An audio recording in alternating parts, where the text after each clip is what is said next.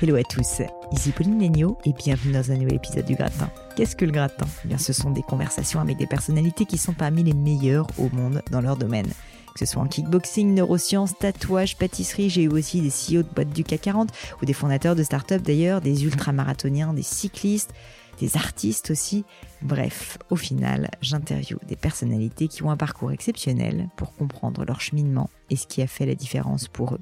Mon but, c'est de vous aider via ces mentors virtuels dans votre développement personnel et professionnel à devenir la meilleure version de vous-même. Aujourd'hui, j'accueille sur le gratin Stan Leloup, que vous connaissez certainement comme le fondateur de la chaîne Marketing Mania. Et vous pourrez le retrouver donc sur sa chaîne YouTube, Marketing Mania, mais n'hésitez pas aussi à lui faire un petit salut sur LinkedIn où il est très actif, à Stan Leloup tout simplement.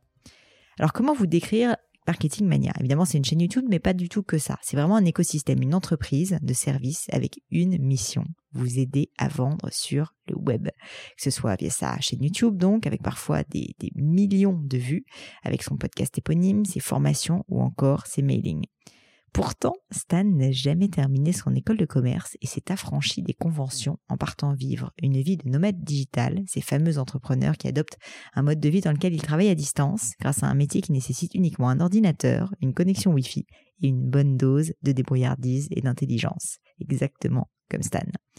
Je savais pas exactement à quoi m'attendre en discutant avec lui, si on allait uniquement parler de web marketing, rentrer dans le dur, dans le détail justement du marketing ou de comment performer sur YouTube.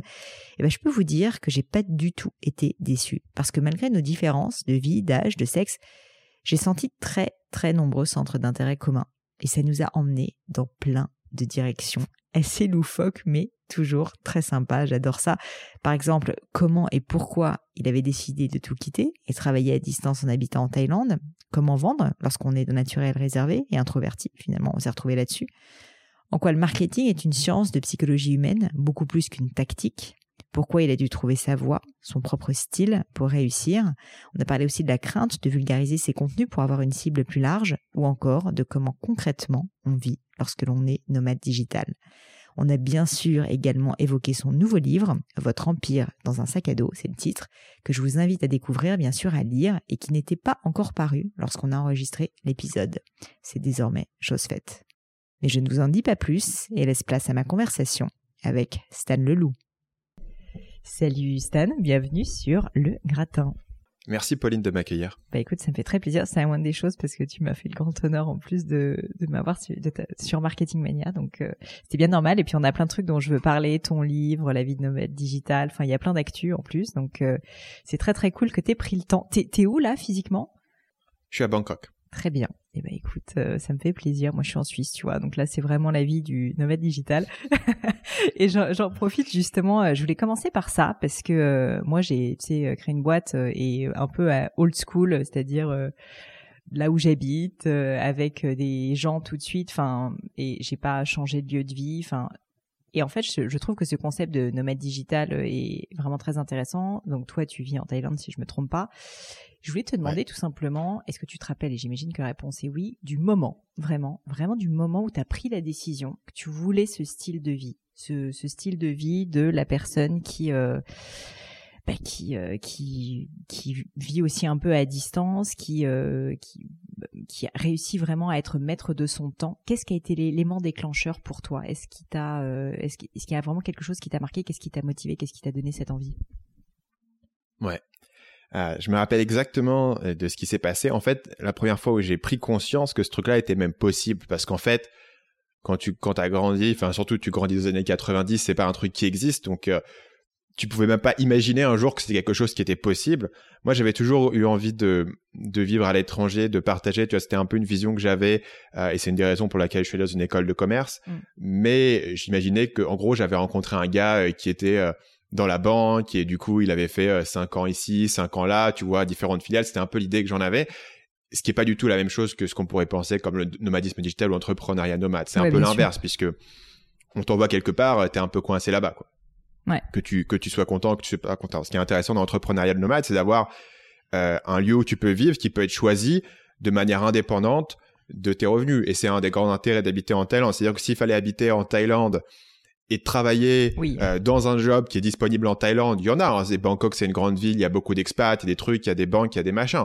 Mais ça limite quand même pas mal tes possibilités de ce que tu peux faire. Et de là où tu peux vivre. Parce que pour le coup, tu vois, vivre à Bangkok, c'est déjà une chose. Si tu veux aller vivre dans la Pampa quelque part, je sais pas, t'as envie d'avoir un ranch en Argentine, etc., bah, là, tu vois, ça en limite encore plus tes possibilités. Donc, pour te raconter la fois où moi, j'ai pris conscience que c'était un truc qui était possible. En fait, je suivais un gars, c'était un blogueur américain qui s'appelle Mark Manson, qui est depuis devenu extrêmement connu parce qu'il a écrit, des années après l'anecdote que je te raconte, un best-seller qui s'appelle en français « L'art subtil de s'en foutre ». C'est le livre, je crois, de non-fiction le plus vendu en 2017 sur tout Amazon.com. Donc, en gros, il a écrit un livre qui était énorme, un best-seller monumental. Mais avant ça, pendant des années, il était un blogueur et il parlait de sujets de développement personnel et aussi de séduction. Donc, il faisait beaucoup de développement personnel pour les hommes. Et ce gars, c'était un gars, je trouvais que son travail était extrêmement intéressant parce que moi, j'avais beaucoup lutté avec des questions de timidité et je trouvais qu'il parlait de manière très humaine de tous ces sujets-là. Et un jour, ce gars-là fait, voilà, ben moi, je recrute 2 personnes. Il y avait une personne pour faire du copywriting, une personne pour faire du web design ou un truc comme ça, pour bosser sur mon business. Et vous allez venir avec moi et on va tous habiter à Medellín en Colombie. Je fais quoi ? Ce mec habite en Colombie ? Comment ça marche ? C'est possible. Et du coup, le mec, bien évidemment, il est en train de te recruter, donc il va te vendre du rêve. Il t'explique pourquoi il vit en Colombie, c'est pas cher, la météo est super, on sort, on fait des soirées, on fait des machins, etc. Sa vie est géniale. Et tout d'un coup, 2 pièces du puzzle rentrant se mettent, tu vois, dans le truc. C'est que, numéro 1, ce gars-là, il a un blog. Ce blog, c'est pas juste un blog où le mec écrit, tu vois. J'avais jamais vraiment pensé à ce qu'il y avait derrière le blog et pourquoi les gens faisaient des blogs et comment ça fonctionnait et quel était le modèle économique derrière. C'est aussi un business, donc c'est aussi un truc qui le fait vivre. Et grâce à ce blog, il peut habiter en Colombie si c'est ce qu'il chante, tu vois. Et tu comprenais bien qu'il habitait en Colombie parce qu'il trouvait ça cool. Et puis évidemment, pour les Américains, c'est assez cool l'Amérique du Sud parce que ça a beaucoup des avantages de l'Asie sans avoir les décalages horaires qui, pour eux, le décalage horaire, c'est une petite anecdote de ma digitale, mais... c'est très cool si tu travailles des gens en France, si tu travailles avec des gens aux États-Unis, entre l'Amérique et l'Asie, le décalage horaire est infernal, tu peux jamais trouver des créneaux parce qu'on a 12 heures de décalage. Bref, tu vois, le gars habite là, et du coup je me dis bah c'est génial, je vais aller faire son stage, et il s'avère que son stage, enfin le job qu'il proposait ne collait pas du tout avec les créneaux de stage qu'on me donnait. Ça veut dire que j'étais prêt, en gros, à quitter mon école. Ah ouais. Parce que les créneaux ne collaient pas pour aller faire son truc en Colombie, tu vois. Ah ouais. Il s'avère que je n'ai pas du tout été pris à cette offre d'emploi, notamment parce que je pense que mon niveau d'anglais était pas à cette époque à un niveau qui était correct, mais j'avais été suffisamment motivé dans ma proposition. Je lui ai fait une vidéo où j'ai essayé de me vendre, etc. Alors que lui, il demandait juste un CV. Enfin, j'avais fait un peu le truc classique du gars qui veut candidater à un job et qui va trop. Mais il s'avère que des années plus tard, je pense 3-4 ans plus tard, je l'ai rencontré, je l'ai croisé justement à Bangkok à une conférence.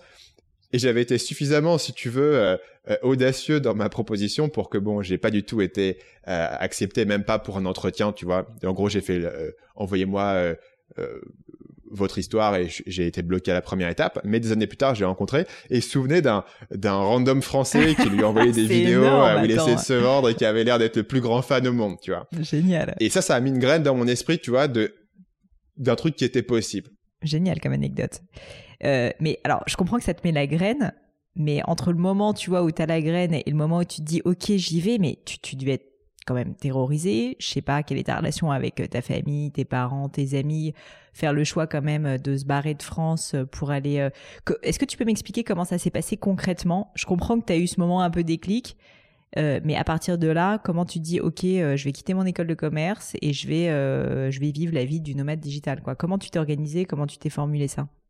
Donc pour moi, la clé, si tu veux, ça a été de jouer le flou et de me faufiler entre les trucs. Donc la première fois où je suis allé en Asie de manière extrêmement légitime et sanctionnée par l'autorité familiale parce qu'il s'avère que l'école de commerce que j'ai fait, qui s'appelle l'ESSEC, avait ouvert un campus à Singapour. Donc tu pouvais aller à Singapour. Singapour qui est d'ailleurs un excellent moyen de démarrer en Asie puisque tu es en Asie, mais en même temps c'est la Suisse. Enfin, tu te disais que tu étais en Suisse, Singapour, tu vois, tout est totalement clean, très facile, ça parle anglais, etc. Donc c'est très facile de débarquer à Singapour. Et donc j'étais à Singapour pendant 6 mois en tant qu'étudiant. Et pendant que j'étais à Singapour, tous les gens qui étaient avec moi étaient toujours en week-end, à droite, à gauche. Parce que Singapour a aussi ce grand avantage en Asie où tu peux voyager un petit peu partout. Donc ils étaient en Malaisie, ils étaient en Thaïlande. Et puis, ils ont un... L'aéroport de Changi, le jour, j'étais sur ces magazines un peu random, et il était voté le numéro 1 de tous les aéroports au monde. Enfin, ils ont un aéroport incroyable, donc tu peux voyager, etc. Mais moi, à cette époque-là, je voulais essayer de monter mon business. Donc, en fait, je passais mes week-ends comme un débilos à travailler à la bibliothèque, quoi, tu vois, sur mon ordinateur, etc. Mais ce qui veut dire que malgré le coût de la vie extrêmement élevé à Singapour... j'arrivais à vivre pour pas trop cher, en gros, juste en ayant... J'habitais dans une espèce de placard. Voilà, donc c'était un placard. Il y avait un truc, tu ouvrais la porte, tu pouvais être debout dans ta chambre et t'avais un lit, une place, tu vois. Et probablement, tu sais, la plus petite armoire que tu peux avoir chez Ikea qui fait 50 cm de large. Donc, c'était à peu près comme ça que je vivais. Et je bouffais. Mais après, tu vois, c'était dans une maison relativement cool. Donc, il y avait quand même des espaces communs. Tu vois, c'était une espèce de coloc. J'avais de la bibliothèque, etc. Je bossais. Mais du coup, bah, tout cet argent que je dépensais pas en faisant des petits week-ends, parce que même si c'est pas très cher de prendre des billets dans l'avion en Asie, à chaque fois, tu dépensais 150, 200 euros pour faire ton petit week-end. Ce qui est génial. Tu vois, tu peux te dire, d'un autre côté, 200 euros un week-end en Thaïlande, tu dis, bah, go, j'y vais tous les jours. Tu vois, donc, je comprends bien pourquoi les gens le faisaient. Mais moi, je le faisais pas. Et du coup, bah, à la fin de 6 mois, j'avais mis un petit peu d'argent de côté de tout le budget que j'avais pas dépensé. Et donc, c'est là où j'ai fait, en fait, mon premier acte de disparition, parce que, en gros, au bout de 6 mois, bah, t'as fini, donc faut que t'ailles faire autre chose et tu vas faire un stage pendant 6 mois. Ouais. Mais la manière dont l'école fonctionne, si tu veux, c'est que à la fin, on va te demander les papiers sur ce que t'as fait, mais le jour J, personne n'est en train de vérifier ce que t'es en train de faire. Donc, en fait, si au lieu de faire tes 6 mois de stage, tu décides, par exemple, prendre un billet aller simple pour aller à Bali il me semble que Bali, c'est 45 jours. Pour aller à Bali pendant 45 jours et que quand ton visa à Bali de 45 jours se termine, tu décides de prendre un billet aller simple pour aller à Chiang Mai en Thaïlande et aller rencontrer des entrepreneurs et discuter avec des gens, eh bien, personne s'en apercevra. Et tant que tu as quelques centaines d'euros dans ton compte et que, encore une fois, tu es prêt à vivre dans le Airbnb le moins cher de Bali, et c'était une maison... C'était un couple entre une Allemande et un Indonésien qui habitait à Bali et ils louaient en gros leur grenier. C'était pas trop mal. Ils avaient un grenier, tu le louais, tu pouvais habiter là. Je pense que ça devait coûter, je sais plus, 15-20 euros par jour. Ouais. C'était pas très cher. C'était pas très grand. Mais tu vois, tu t'en fous. T'es à Bali, tu vois. Et tu bosses dans tes cafés, t'essayes de rencontrer des entrepreneurs, etc. Et un truc incroyable que tu découvres, c'est que autant si t'es à Paris, rencontrer des entrepreneurs, un peu connus, si toi t'es un nobody complet et que t'as aucun réseau, etc., bah, c'est pas facile. Mais si tu débarques en Asie, les gens sont assez open pour te rencontrer parce qu'en fait, bah, il n'y a pas tant de gens que ça dans ces communautés. Ils ont des meet-ups qui sont assez ouverts où les gens sont là. Ils sont pas submergés de wannabes et de gens qui débutent. Et en fait, ils sont vachement accueillants pour les débutants. Et moi, c'est un truc que j'ai découvert quand j'y suis allé pour la première fois. Et voilà. Donc après ça, pendant un moment, je suis quand même rentré en France. J'avais pas encore totalement fait le switch, mais j'avais fait sur cette période quelque chose comme 3 mois, en gros. Où tu avais testé la vie d'entrepreneur à distance, quoi. Ouais. Ce que je trouve assez marrant dans ce que tu me racontes, c'est que j'ai entendu au moment que tu disais j'étais plutôt timide et j'ai un peu lutté avec ça. Et d'ailleurs, c'est pour ça que tu avais commencé à regarder le blog de Mark Manson. Mais je t'avoue qu'en fait, ce que je trouve dingue, c'est à quel point c'est, enfin, dans ma tête en tout cas, contradictoire avec justement le fait que t'oses aller parler à des entrepreneurs que tu connais pas, aller dans des meet-up, quand en plus t'es dans un pays hyper lointain et que tu parles pas forcément encore à l'époque parfaitement anglais, comme Bali, tu vois, ou comme la Thaïlande. Ça a été un sujet pour toi, parce que je pense qu'il y a beaucoup d'entrepreneurs qui en réalité sont des introvertis. Moi, je considère qu'en fait, je suis plutôt une introvertie et pourtant j'ai un podcast, donc les paradoxes, j'aime bien ça, tu vois. Mais je trouvais que c'était intéressant d'en parler un petit peu et que tu me dises, toi, ça a été un sujet, ça a été un moyen pour toi aussi de sortir de ta timidité. Enfin, comment t'as vécu justement ce côté, je suis pas à l'aise, mais j'ai envie de le faire et je vais me donner les moyens de le faire. Et puis comment t'as fait, quoi, concrètement, pour te botter les fesses? Je pense qu'un grand aspect de ça que j'ai réalisé relativement sur le tard, c'est qu'en fait, il y a des choses qui sont beaucoup plus faciles pour moi de parler que d'autres. Donc, par exemple, les gens qui écoutent ce podcast peuvent s'en rendre compte, ou les gens qui ont déjà écouté mes autres podcasts ou ma chaîne YouTube, tous ces sujets de business où je suis vachement curieux, où je suis vachement intéressé, c'est assez facile pour moi d'en parler, d'avoir des conversations là-dessus. Là où tu me mets dans une salle et il faut parler un petit peu de tout et de rien, de la météo, du dernier match de foot, de la politique, je suis un peu paumé. Ne serait-ce parce que c'est des sujets que je suis pas trop, tu vois. Je suis assez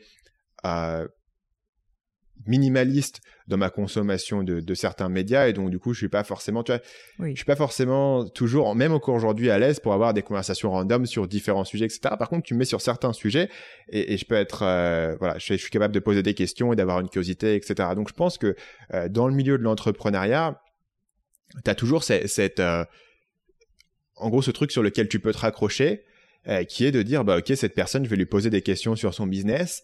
Il va me raconter son business et je vais essayer de comprendre ce qu'il fait, ce qu'il est en train de me raconter.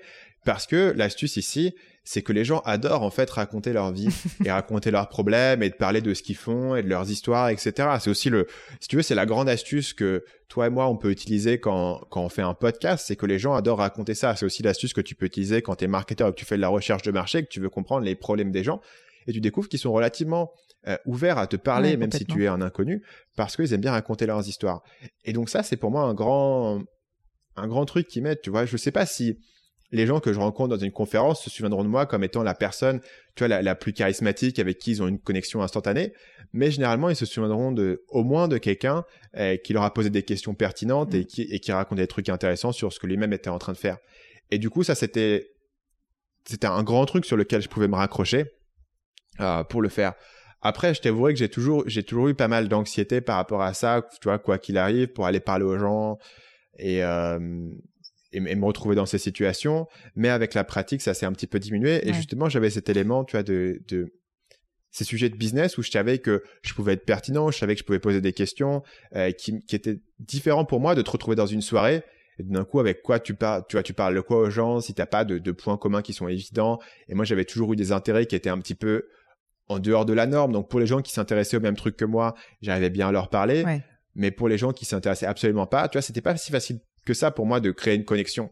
Alors qu'en fait, tu découvres qu'un entrepreneur, tu lui parles son truc, tout d'un coup, ses yeux s'allument et t'as un peu une porte d'entrée. Tu vois, tes 15 premières minutes de conversation qui sont un peu faciles. Mmh. Et même si toi-même, t'es pas au même niveau que lui, tu peux toujours poser des questions. Bien sûr. Ouais, je pense que la réponse à beaucoup de choses dans la timidité, en fait, c'est de, évidemment, pas se dire qu'il faut parler de soi, c'est poser des questions, quoi, et être sincèrement intéressé aussi parce que juste le sujet de discussion t'intéresse. Et effectivement, le small talk pour les introvertis, c'est, je pense, la galère la plus totale, donc à éviter, mais c'est pas grave. Je pense qu'il faut juste partir direct sur des sujets qui t'intéressent vraiment au plus profond, quoi. Bah écoute, merci pour ça. Oui. Si je reviens quand même à la vie de nomade digital, parce que ça m'intéresse au sens où je connais pas de nomade digital à part toi, même si le mot est peut-être un peu galvaudé, ouais. Mais tu m'as dit donc t'as fait ces premiers 3 mois et t'avais pas encore fait le switch. Qu'est-ce qui a fait que t'as fait le switch et puis ça c'est la première question, et j'en ai une deuxième, c'est ensuite j'aimerais bien juste que tu me décrives à quoi ressemblent tes journées ou tes semaines. J'imagine que c'est une question qu'on te pose souvent, mais je trouve que c'est intéressant qu'on se rende compte réellement, en fait, à quoi ça ressemble la vie de quelqu'un qui travaille de chez lui, si je comprends bien. Mais moi, tu vois, je sais pas exactement à quoi ça ressemble et concrètement, voilà, que tu me décrives pas à pas à quoi ça ressemble ta journée. Mais si je reviens à la première question, donc comment t'as fait le switch vraiment ? Donc en gros, ouais, j'avais fait cette première expérience et j'avais rencontré tous ces entrepreneurs à Bali et à Chiang Mai. Et en gros, j'étais là sur l'été jusqu'en septembre, et cette communauté-là d'entrepreneurs qui sont notamment rassemblés sur un forum qui s'appelle Dynamite Circle ont une conférence annuelle qui a lieu à Bangkok en octobre tous les ans, et tous ceux qui sont un peu en Asie se retrouvent à Bangkok, et puis il y a beaucoup de gens qui viennent d'Europe ou beaucoup des États-Unis à cette période, et souvent ils restent sur l'hiver en Thaïlande, notamment à Chiang Mai. D'accord. Et du coup, j'entendais parler, tu vois, de cette conférence, c'était génial, etc. en octobre, mais le truc c'est que moi je pouvais pas rester parce que l'école que je faisais avait une règle où en gros, si tu t'inscris à un cours et que tu rates le premier cours, tu es automatiquement fail. Et c'est une règle qui était faite pour que les gens ne rallongent pas leurs vacances, puisque tu avais deux absences qui étaient autorisées. Sinon, les gens pouvaient rallonger leurs absences de 2 semaines et ils voulaient empêcher ça. Donc, tu n'avais pas le droit de manquer la première session. Et il s'avère que j'avais un conflit de date. Ce qui veut dire que j'ai passé, si tu veux, 1 an où mon objectif numéro 1 dans la vie, c'était de me retrouver l'année prochaine à cette conférence. Et j'en parlais à tout le monde et je saoulais tout le monde pendant 1 an avec cette fameuse conférence, et personne ne comprenait pourquoi c'était aussi important pour moi, mais c'était mon rêve, tu vois. Je voulais absolument y aller. Et donc, je me suis arrangé sur cette année-là pour commencer à gagner suffisamment d'argent en faisant différents projets sur le web pour pouvoir déménager au Vietnam et me dire, ok, en gros, ce que j'ai dit, c'est je vais y passer 6 mois, voilà, je vais faire des trucs, etc. Et puis, ça me permettra d'aller à Bangkok et de faire la conférence, et je vais faire ça. Donc, j'ai fait 6 mois au Vietnam, mais théoriquement, ensuite, j'étais censé retourner en cours, etc. Mmh. Mais, nouvelle arnaque, il s'avère que mon école avait un programme d'échange et que parmi les endroits où tu pouvais aller, c'était Barcelone. Et je savais que cette communauté d'entrepreneurs, un endroit où ils aimaient bien aller, c'était Barcelone. Et double coup de chance, là pour le coup, un vrai coup de chance. Au moment où je commence à me renseigner là-dessus que peut-être que je pourrais aller à Barcelone et en gros continuer le nomadisme digital tout en, entre guillemets, faisant semblant de continuer mes études et de continuer à valider des UV, etc. J'avais rencontré un gars qui, et c'était un Américain, qui était un gars qui faisait des maisons d'entrepreneurs et donc il faisait une espèce de colloque avec, je crois qu'on était 7 à Barcelone. Donc il y avait 2 apparts, il y en avait un avec 4 personnes, un avec 3 personnes qui étaient l'un au-dessus de l'autre à Barcelone, et il louait ça pendant 3 mois et il faisait bah, venez habiter avec moi dans la coloc et on va se faire un Skype, et si vous êtes cool vous pouvez venir habiter avec moi et puis on va se faire des masterminds. Tu vois, il avait tout un format de mastermind sur 3 mois qu'on allait faire ensemble. Donc il s'avère que tu vois, tout d'un coup j'avais retrouvé ces 2 pièces du puzzle qui me permettaient grosso modo de récupérer 6 mois où je peux aller faire mon truc à Barcelone tout en ayant la couverture de me dire voilà, je suis en échange et je fais mes trucs, ouais, etc. Ouais. Donc si tu veux, pendant un bon moment, j'ai joué quand même vraiment la limite entre les deux, où techniquement j'avais encore une porte de sortie qui était de me dire bah, je peux rentrer totalement dans les cases et en théorie finir l'école et avoir mon diplôme, même si dans ma tête ce que je voulais faire c'était le business en ligne et continuer sur cette voie. Et puis à cette époque là je gagnais pas énormément d'argent, mais je gagnais suffisamment d'argent pour survivre, que ce soit au Vietnam ou à Barcelone. Donc j'ai fait ça à Barcelone, et puis après ça tu vois je suis jamais vraiment revenu, si tu veux, parce qu'après ça rentrer à Cergy, ouais, et faire des cours à Cergy c'était un peu compliqué, tu vois, ouais, surtout que j'avais aucune envie d'habiter à Cergy, donc ça voulait dire que tu te faisais 1h30 de métro sur le RER A pour y aller. Donc après ça, je suis jamais vraiment rentré, ce qui a fait que à un moment donné, j'ai décidé que voilà, que le diplôme il allait pas se finir tout seul non plus, et qu'il fallait que j'arrête. Mais pendant un long moment, si tu veux, j'ai pu. Ouais, tu pouvais, t'avais un backup. Ouais, essentiellement limiter mon risque. Tu vois, c'est la manière dont je pensais, c'est-à-dire que je savais exactement ce que je voulais faire et que c'était ça, mais que tant que j'étais pas forcé, tant que j'étais pas au pied du mur, forcé à faire un choix, je me suis dit, bah, je vais continuer à jouer un petit peu les deux côtés. Et au moins, tu vois, t'as parlé de la famille, et je pense que notamment pour les questions d'études, la famille, c'est un élément qui est important. C'est sûr. Et c'est compliqué quand t'as pas de preuves concrètes que ce que tu fais va marcher, quand tu le sais, parce que t'as rencontré des gars en Thaïlande et t'as écouté des podcasts, ta famille elle me dit mais qu'est-ce que tu racontes, rien, tu vois, et d'une manière très légitime, c'est-à-dire qu'ils s'inquiètent pour toi, ils veulent que tu réussisses, ils ont l'impression que t'es en train de gâcher ta vie si tu quittes ce truc-là. Et donc c'est pour ça que voilà, j'ai essayé d'équilibrer les deux jusqu'au jour où en gros on m'a envoyé une lettre en disant voilà, la réalité te rattrape.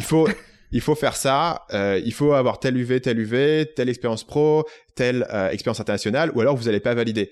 Et une des grandes ironies, c'est que en fait, j'avais quasiment assez de cours pour valider, mais ce qui me manquait, c'était notamment l'expérience internationale, parce que évidemment, ce qui apporte pour eux, c'est pas que tu as été 3 mois à Bali faire bosser dans des cafés, ouais, et rencontrer des gens, tu vois. C'est que t'aies fait un stage, ou que t'aies fait un échange avec un papier qui est validé, etc. Et ce qui s'avère que j'avais pas assez de trucs. Donc, le choix, c'était de me dire, OK, je mets mon business en pause et mes projets en pause pour aller faire un stage et pour vraiment blinder mon truc et puis avoir mon master. Ou alors, je me dis, bah, je suis allé assez loin à ce stade pour me dire que de toute manière, je vais pas revenir en arrière. Je vais continuer dans la direction que je fais.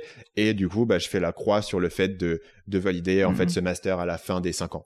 Bah, écoute, je te remercie. Je trouve ça hyper intéressant parce qu'en fait, je savais pas si t'avais fait justement un switch, genre grand saut, ok, c'est bon, j'ai pris mes décisions, j'ai eu un déclic, je me barre et je laisse tout derrière moi, ce qui est assez flippant comme décision, ou si t'avais eu, entre guillemets, l'intelligence, je sais pas si c'est intelligent ou pas, mais je veux dire, t'avais voulu limiter ton risque et que ça avait été assez rationnel.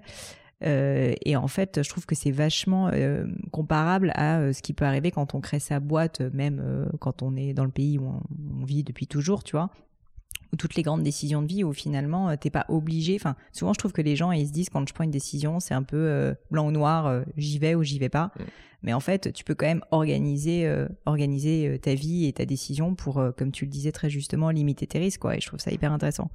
Et c'est l'idée que les gens peuvent avoir qui est de si je veux monter ma boîte faut que je quitte mon job, quoi, ce qui pour moi est un non-sens absolu.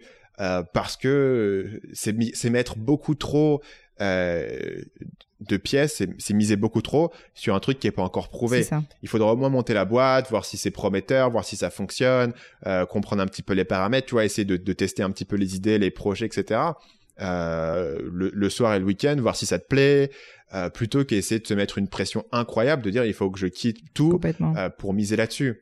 Sauf si tu vas vraiment lever de l'argent ou autre, tu vois, parce que si tu lèves de l'argent, évidemment, ton investisseur, il va se dire, bah, qu'est-ce que tu fais dans ton CDI? Ouais, mais tu vois, justement, c'est un vrai sujet. Enfin, je sais que on va parler de ton livre aussi. Tu parles un petit peu, justement, du côté start-up, levée de fonds et tout. Moi, je peux en parler parce qu'on a levé des fonds avec ma boîte. Mais je me rends compte qu'il y a, finalement, il y a certaines choses quand même qui sont pas très saines dans ce type de schéma où, bah, ça te force à faire un pari sur quelque chose qui est absolument pas prouvé, alors qui est prouvé juste parce que des investisseurs acceptent de te donner l'argent. Ils ont de l'expérience, certes, mais enfin, il y a quand même tellement de facteurs aléatoires, tu sais pas du tout si ça va marcher. Et preuve en est, si tu regardes le milieu des VC, donc du capital risque, il y a quand même 9 boîtes sur 10 qui se plantent après avoir fait des levées de fonds. Donc je trouve que ça dérègle un petit peu aussi, si tu veux, la notion de prise de risque. Est-ce que les gens peuvent faire ou pas. Et moi, je suis plutôt pas quelqu'un d'averse au risque et j'ai l'impression que tu l'es pas non plus. Mais ne pas être averse au risque ne veut pas dire aussi que tu es obligé de faire n'importe quoi et après moi le déluge, tu vois, tout balancer quand tu prends une décision. Tu peux quand même essayer de limiter ton risque un maximum. Enfin, en tout cas, d'en avoir conscience. Moi, j'ai ce grand concept et qui est d'ailleurs lié au nomadisme digital. D'ailleurs, quand je dis j'ai ce grand concept, c'est pas moi qui l'ai inventé, mais c'est en gros la piste de décollage. Tu vois, c'est combien de temps est-ce que tu as pour faire décoller ton projet avant essentiellement d'être à court d'argent. Donc, les deux facteurs qui sont là, c'est numéro un, combien d'argent tu as au départ, donc si tu as levé de l'argent ou si tu as des économies. Et le numéro 2, c'est combien d'argent est-ce que tu dépenses. Donc, évidemment, là, tout le côté Asie, Vietnam, etc. Ouais, entre en jeu sur le fait de limiter tes dépenses, limiter ton burn, donc pouvoir durer plus longtemps sur un même argent. Mais en gros, ce que te donne la piste de décollage, c'est que il te faut du temps pour tester des trucs. Et si tu peux allonger cette piste de décollage le plus possible en ayant, une mission en freelance qui te couvre certaines dépenses, en limitant les dépenses, en bidouillant différentes méthodes, etc. que tu peux faire. Et tout l'épopée que je t'ai racontée sur l'école de commerce, c'était un espèce de hack que j'avais pour allonger ma piste de décollage. Mmh. Tu vois, j'ai quand même eu pas mal de temps pour tester des projets, pour faire des trucs, pour expérimenter, sans avoir une pression colossale de me dire il faut que ça marche aujourd'hui. Ouais. Et ça a vraiment joué un rôle. Et je pense que c'est une bonne manière d'y réfléchir, de dire, OK, la tolérance au risque, c'est très bien, mais d'abord, personne ne te dit que pour être entrepreneur, il faut miser tout sur... tu vois, il faut aller à la roulette et miser tout sur un truc. Personne n'a jamais dit ça, alors que tu sais bien que même les gens qui vont faire du poker, etc., sont très calculateurs sur les risques. Et surtout que... c'est naïf de penser que ta première idée ou ta première conception que tu as eue assis dans ta chambre à rêver et à une idée de génie qui va marcher du premier coup et pap, tu vas l'installer et ça va marcher, tu vois. C'est vraiment naïf de penser ça. Et du coup, il y a une humilité qui est de te dire « Ok, comment est-ce que je me dégage cette piste de décollage pour tester des trucs? Comment est-ce que je l'allonge? Comment est-ce que je fais si ça marche pas du premier coup? Qu'est-ce que je vais faire ensuite? Comment est-ce que je réfléchis à toute cette fameuse question qui revient souvent de à quel point il faut que je continue sur mon idée, à quel point il faut que j'abandonne espace à une autre idée, tu vois. Et tout ça revient en fait que t'es jamais sûr à 100% de ce que t'es en train de faire. Et souvent, t'es sûr à beaucoup, beaucoup moins de 50%. Et donc, du coup, t'essayes de mettre en place les choses où, si ça marche pas, il te restera encore des jetons à jouer. Ouais. Et tu pourras tester autre chose et pivoter sur autre chose. Écoute, j'adore l'idée et ça me, c'est vraiment, ça m'évoque beaucoup de choses parce que moi j'ai beaucoup d'auditeurs parfois qui me disent je vois telle et telle personne parce qu'on se compare aussi beaucoup, ça a marché tellement vite, mais en fait ils se rendent pas compte à quel point en fait il y avait une piste de décollage. C'est pour ça j'adore l'idée qui était longue avant, qui est un peu un travail en sous-marin où en fait le moment où ils lancent vraiment leur activité officiellement, entre guillemets, c'est après avoir passé 4 ans sur la piste de décollage à galérer, à affiner le concept, à se planter, à pas savoir, à machin, un truc mûche, tu vois. Enfin, moi, je le relate complètement, par exemple, avec mon expérience du podcast. Certes, le gratin a décollé assez vite, mais en fait, j'avais 8 ans d'expérience de boîte derrière où j'en avais quand même chié pas mal. Et c'est exactement ce que tu décris dans ton cas aussi, quoi. Carrément. Moi, je suis un exemple parfait de ça parce qu'en fait, grosso modo, ce que les gens disent de moi parfois, c'est « Ok, Stan Leloup, en gros, en 2017, il est sorti de nulle part. Et en gros, il a explosé, il a fait la plus grosse chaîne marketing sur YouTube. Mmh. Et tu regardes effectivement les chiffres sur 2017, c'est assez hallucinant parce que je passe de... Alors, je ne sais plus exactement en tête, mais l'ordre d'idée, c'est en gros de 5 000 abonnés en janvier 2017. Et sur la fin de l'année, je suis à genre 95 000 abonnés, quelque chose comme ça. Mal. Donc, en fait, les gens me voient exploser. Et évidemment, le moment où tous les gens me découvrent, c'est le moment où je commence à grossir. Mais les gens ont tendance à oublier que bah, évidemment, cette chaîne, elle n'aurait pas été possible en jour 1. C'est-à-dire que c'est une chaîne qui fait des analyses marketing. Bah, avant ça, il fallait que je développe des compétences de marketing. Donc, il fallait que je monte un certain nombre de projets. Il fallait que je fasse du consulting. Il fallait que je lise énormément de livres, etc. Et donc, tu peux tracer l'origine de cette chaîne, non pas à fin 2016, mais bien à 2012. Et tout d'un coup, bah, effectivement, que ça a l'air de partir de nulle part parce que avant que je sois connu, j'étais pas connu. Donc, personne me connaissait, personne n'avait jamais entendu parler de moi. Et donc, évidemment, que le jour où tu entends parler de moi, c'est le jour où j'ai percé, tu vois. Mm-hmm. Mais si je m'étais dit directement, il faut que je trouve l'idée qui va vraiment exploser, ça aurait été compliqué. Et bien sûr, en fait, dans ma tête, je me disais ça. Dans ma tête, je me disais, bah, je vais faire un truc, ça va marcher, ça va être génial. Mmh. Mais après, ça marchait pas. Je me dis, bah, tiens, faut que je trouve un autre truc. Et ce truc-là, il va marcher, il va être génial. Et au bout de quelques temps, j'ai commencé à trouver des trucs qui commençaient de mieux en mieux à marcher et à pivoter mon chemin. Par exemple, la chaîne YouTube, en fait, avant ça, j'avais le podcast Marketing Mania qui datait de presque un an et demi avant la chaîne YouTube. Et sur le podcast, un des formats que j'avais fait qui avait plutôt bien marché, donc je faisais des interviews. Sur un format similaire à ce qu'on est en train de faire. Mais j'avais fait aussi quelques épisodes en solo. Et une de ces séries en solo, c'était une série sur influence et manipulation, le livre de Robert Cialdini, qui parle des principes de psychologie sociale, notamment dans le cadre de la vente. Et en gros, c'est un livre qui date du début des années 80. Et je me suis dit, ça serait cool de faire une série de podcasts de 6 épisodes où à chaque fois, en 30 minutes, je prends un principe qui est donné dans le livre et j'explique comment l'appliquer sur le marketing web. Et ça, c'est un truc qui arrivait un an avant ma chaîne YouTube, mais j'avais des bons retours là-dessus, les gens m'en parlaient, ils me disaient des bons trucs, et je me dis, tiens, tu vois, tout cet aspect de psychologie, ça intéresse les gens, est-ce qu'il n'y aurait pas d'autre moyen de le faire? Et tu vois, ces différentes pièces du puzzle qui étaient cette idée-là sur la psychologie qui venait de mon podcast, le fait que j'ai découvert un gars qui marchait bien sur YouTube et qui est devenu un ami, qui s'appelle Antoine Blanche-Maison. Ouais.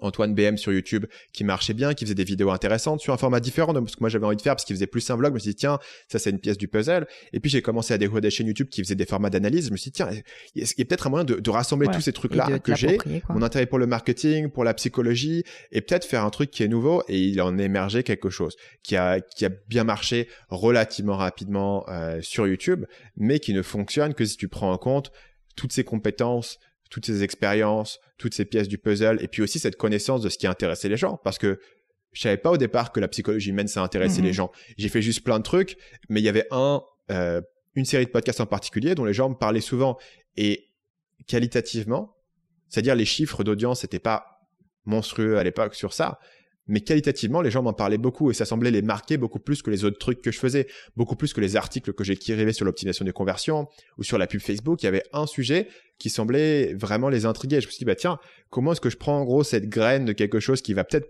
être pas trop mal et comment est-ce que je le décline ou comment est-ce que j'en fais une nouvelle version de lui-même pour faire grossir en fait cette graine, tu vois.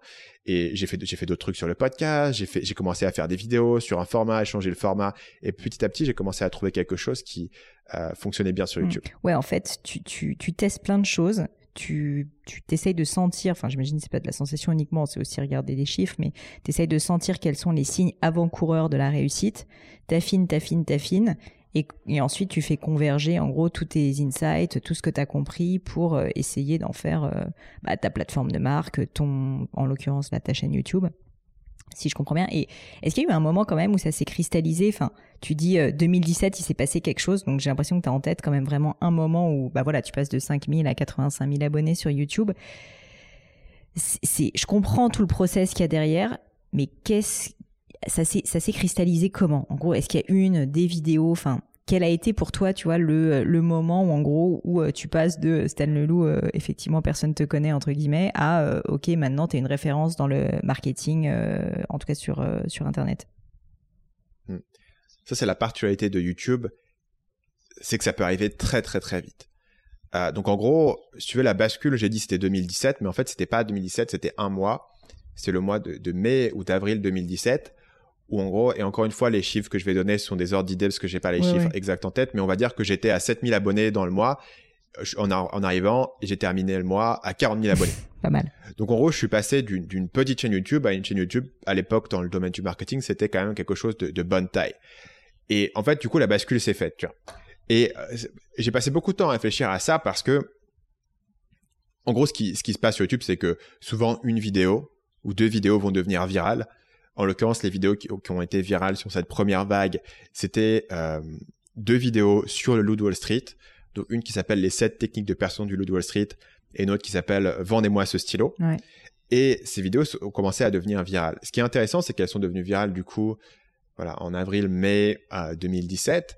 C'est des vidéos qui avaient été publiées respectivement en août et septembre de l'année 2016. Donc en fait, c'est des vidéos qui étaient assez anciennes. C'est ça qui est dingue. Et quand elles sont sorties, elles avaient fait quelque chose comme… entre 1000 et 2000 vues, grosso modo, c'est ce que je faisais à l'époque. J'avais un petit truc, voilà, j'avais une petite audience qui me suivait, qui aimait bien ce que je racontais, et j'avais des bons retours, mais les chiffres n'étaient pas hallucinants, si tu veux. Et d'ailleurs, c'est des vidéos quand tu les regardes aujourd'hui. Enfin, mon plus grand regret, c'est putain, je pouvais pas trouver un meilleur décor, quoi. Tu pouvais pas te coiffer, ça ressemble absolument à rien. Je crois que c'est Tim Ferriss qui raconte ça souvent quand il relit, il a relu, je crois, sa semaine de 4 heures. Là, il est en mode, mais mon Dieu, mais comment j'ai pu écrire des trucs comme ça, genre c'est innommable, mais en même temps c'était lui il y a, je sais pas, 15 ans, je me rappelle pas quand il a écrit le bouquin, et il a trop peur de changer, il peut pas rééditer parce qu'il se dit c'est quand même la magie, tu vois, de ça qui a marché, et toi c'est peut-être, ça fait partie de la magie de cette vidéo malgré tout, quoi. Ouais, donc voilà, il y en a une où derrière c'est un cafarnaum incroyable, il y en a une autre où il y a une espèce de fenêtre bizarre, le cadre ressemble à rien, la lumière est pas bonne, j'ai tourné ces vidéos avec mon téléphone, avec un bon micro, parce que je pense que le son sur YouTube c'est important, et comme j'étais déjà podcasteur, j'avais un bon micro, mais juste avec la caméra de mon téléphone, etc. Donc c'est des vidéos, j'avais à cette époque aucune notion, tu vois, que ça allait, mais c'est des vidéos qui continuent à très bien marcher aujourd'hui, et respectivement, elles doivent avoir 1,2 million et 1,7 million vues. Et c'est des vidéos qui continuent à bien tourner et à être une porte d'entrée pour beaucoup de gens sur ma chaîne. Mais sur YouTube, ce qui est important, si tu veux, c'est aussi d'avoir un corpus de travail. Donc là, après, on rentre un peu dans les détails de l'algorithme sur YouTube. Mais même si c'est une vidéo, en fait, qui va te rendre virale sur YouTube, faire une vidéo virale, ça n'a jamais aidé beaucoup quelqu'un. Si derrière ça ne suivait pas, c'est-à-dire que ce que tu veux, c'est que les gens s'abonnent et regardent les autres vidéos. Moi, dans mon cas, ce que je veux, c'est que les gens s'abonnent à ma newsletter, qui regardent mes emails, qui trouvent que ce que je raconte c'est intéressant, peut-être qu'ils rejoignent une formation payante. Donc tu vois, avoir juste une vidéo virale pour faire une vidéo virale, oui, ça m'aide pas plus que ça. Oui, ça c'est le moyen donc, en fait de te faire voir, mais après pour transformer, faut que tu aies réellement des contenus qui intéressent les gens, quoi. C'est le moyen de faire rentrer les gens dans ta chaîne. Et si tu prends l'analogie avec un site e-commerce, tu vois, avoir un site qui a plein de trafic, ça a peu de sens. C'est-à-dire, tu convertis pas les gens vers un achat. Et sur YouTube, avoir une vidéo virale, c'est cool, mais derrière, il faut convertir les gens sur l'abonnement à ta chaîne. Et donc, ce que j'ai trouvé important pour convertir les gens sur l'abonnement à ta chaîne, c'est d'abord de continuer à publier du contenu. Donc, après avoir publié ces vidéos-là, j'ai publié d'autres vidéos dans le même style. Donc, ce que ça veut dire d'un point de vue algorithmique, c'est qu'en gros, YouTube va recommander aux gens des vidéos qui vont les faire rester sur YouTube, qui vont faire qu'ils vont regarder plus de vidéos. Donc, ils favorisent les vidéos qui ont un bon watch time, que les gens regardent pendant longtemps. Ouais. Et aussi, les chaînes sur lesquelles ils vont s'abonner, ils vont regarder d'autres vidéos derrière, etc. Donc, avoir une vidéo virale, c'est cool.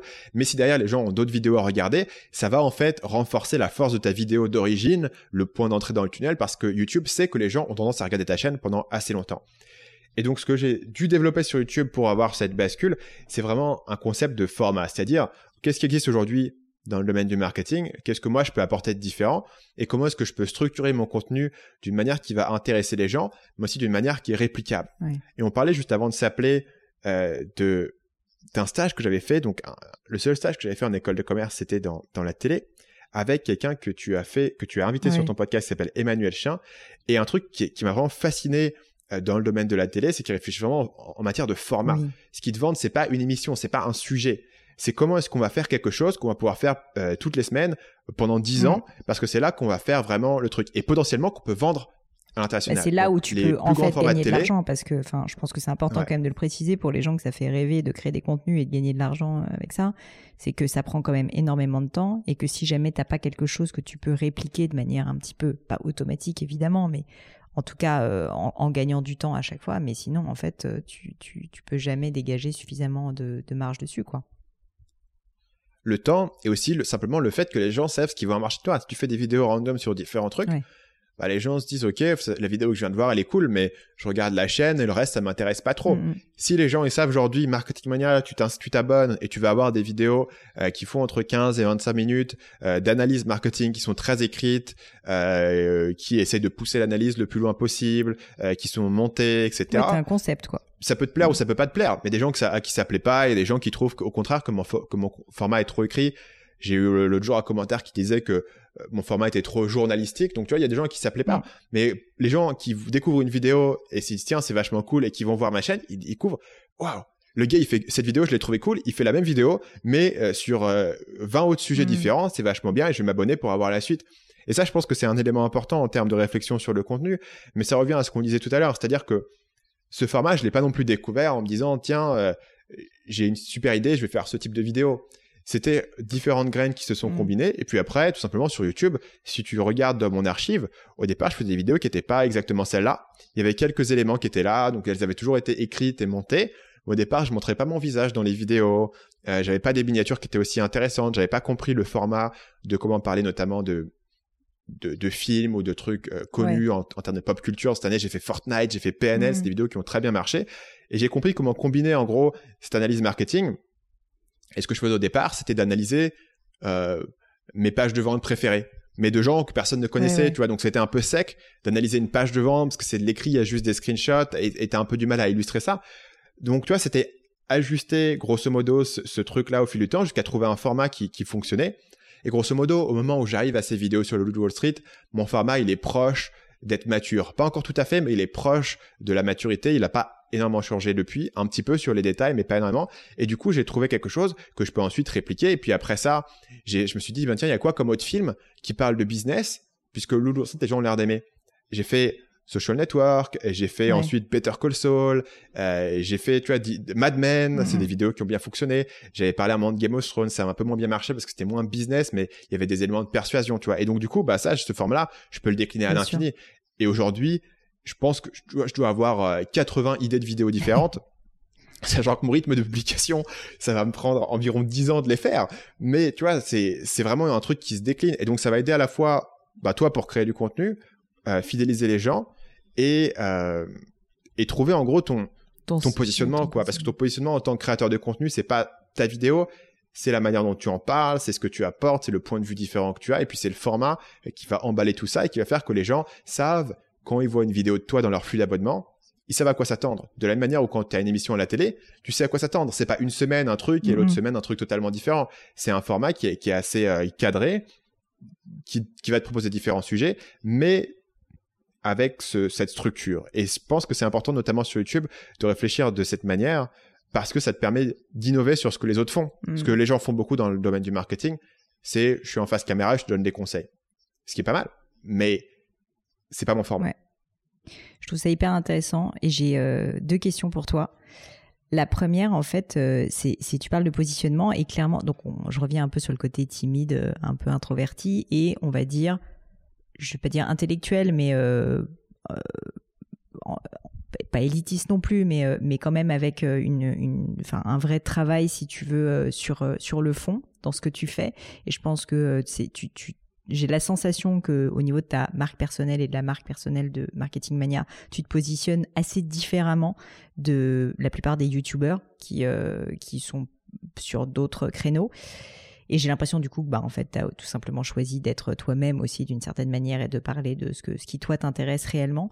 Je voulais savoir si ça avait été un sujet pour toi, justement, parce que c'était pas forcément évident dans le cadre de YouTube qui est très grand public malgré tout d'avoir ce positionnement peut-être j'ai pas le bon mot, tu vois, intellectuel n'est pas le bon mot, mais aller dans un côté plus recherche, je sais pas si tu vois ce que je veux dire et si ça avait été un sujet pour toi, tu t'étais posé des questions.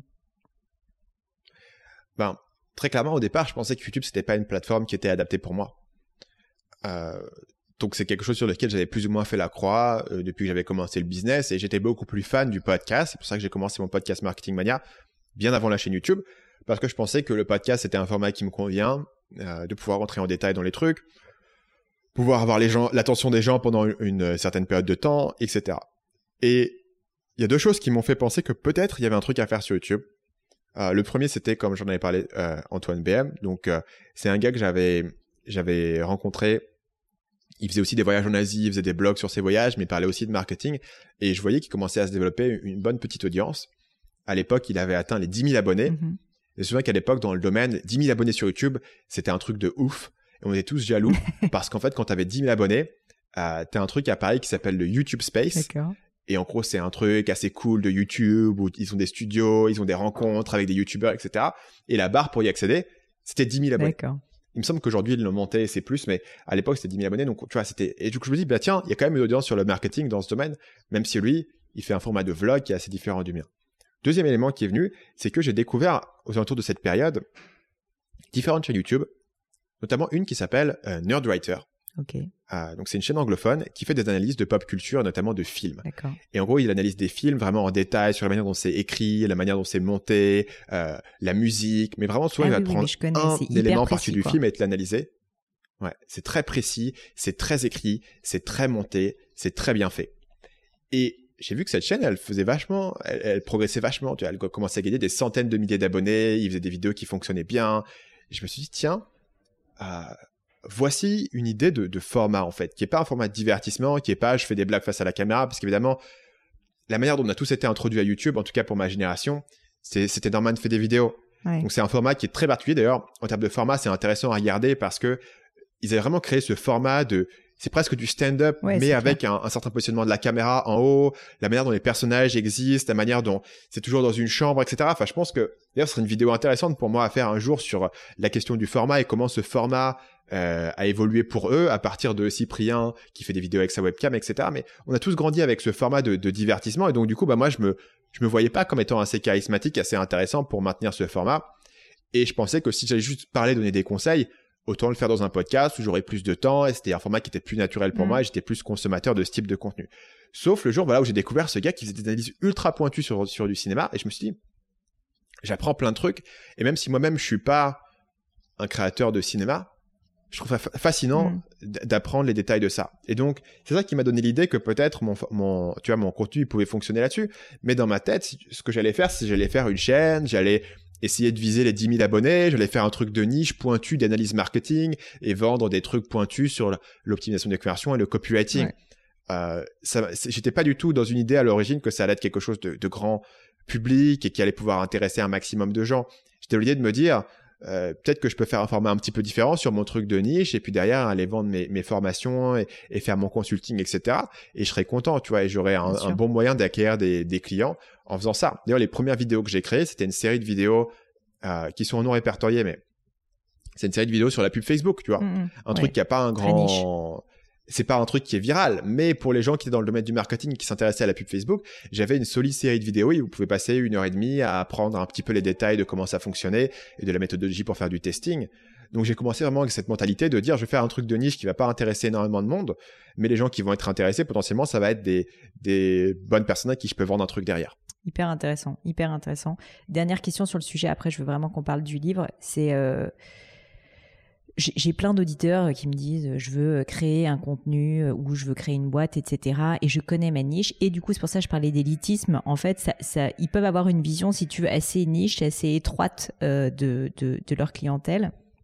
Et le moment où tu fais ce fameux crossing the chasm, donc où tu vas vers du grand public, c'est souvent un moment qui est assez difficile parce qu'en fait, tu fais quand même des compromis. Tu es obligé de...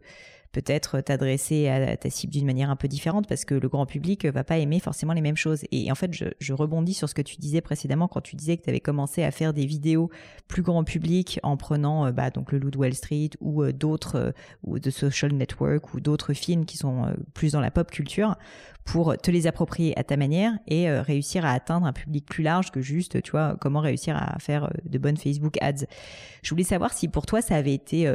personnellement, émotionnellement, dur en fait d'accepter de entre guillemets être plus grand public parce que je te dis, j'ai beaucoup de personnes qui me posent la question et qui sont à la fois, je pense qu'ils ont un peu envie parce qu'ils ont envie que ça marche, ils ont envie de gagner de l'argent, ils ont envie que, mais en même temps ils n'arrivent pas à lâcher leur ils ont l'impression de se salir un peu, tu vois.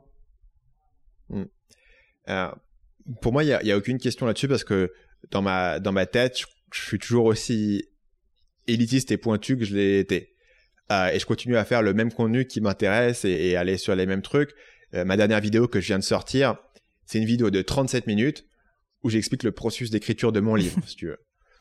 Donc voilà, et la vidéo que j'avais fait 2 fois avant, c'était une vidéo de 48 minutes où j'analyse 2 youtubeurs totalement inconnus, enfin, qui sont connus, mais un petit peu aux États-Unis, etc., mais que personne n'a jamais entendu parler dans mon audience, parce que je les trouve super intéressants et je trouve qu'ils ont des points en commun inattendus. En gros, tu as une youtubeuse trans qui fait des vidéos notamment sur la justice sociale et un papy qui fait des voyages aux États-Unis dans sa caravane. Tu vois, je me dis, tiens, ils ont des points communs en termes de storytelling et je voulais parler de ça.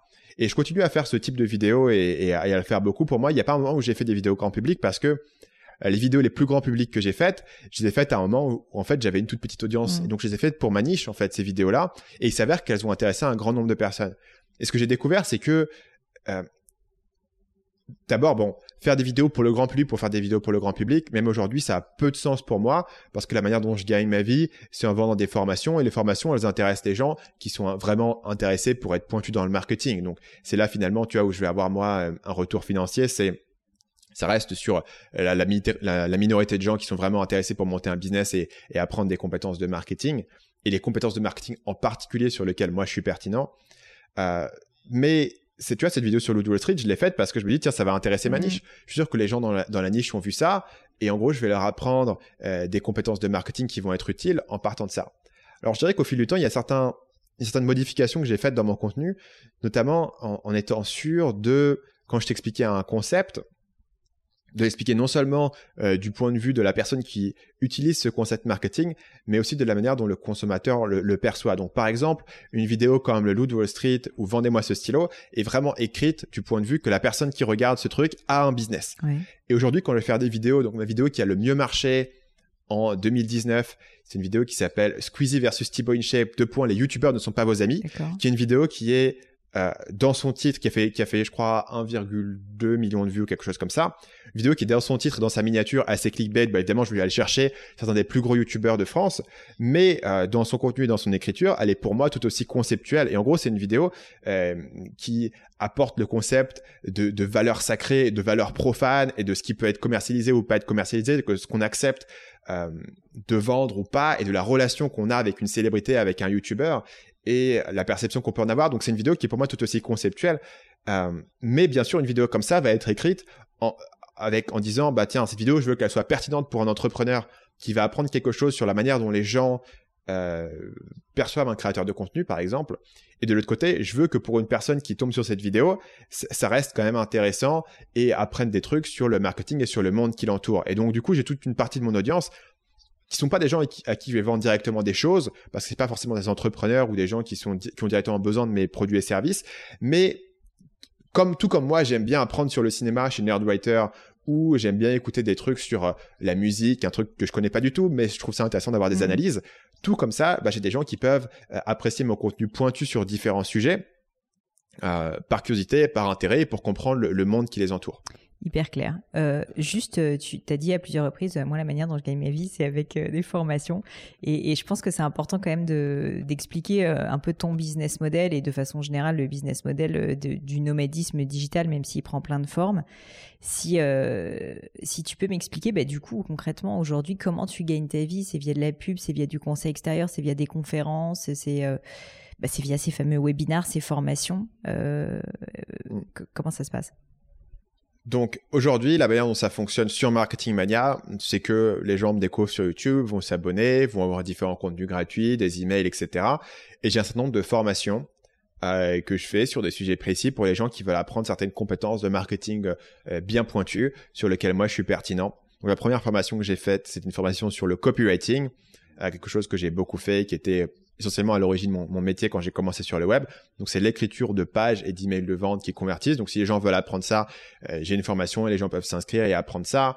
Et on a toutes les semaines, tous les mercredis, une session de consultation où je réponds aux questions des gens. On a un forum sur lequel les gens peuvent s'inscrire et échanger entre eux.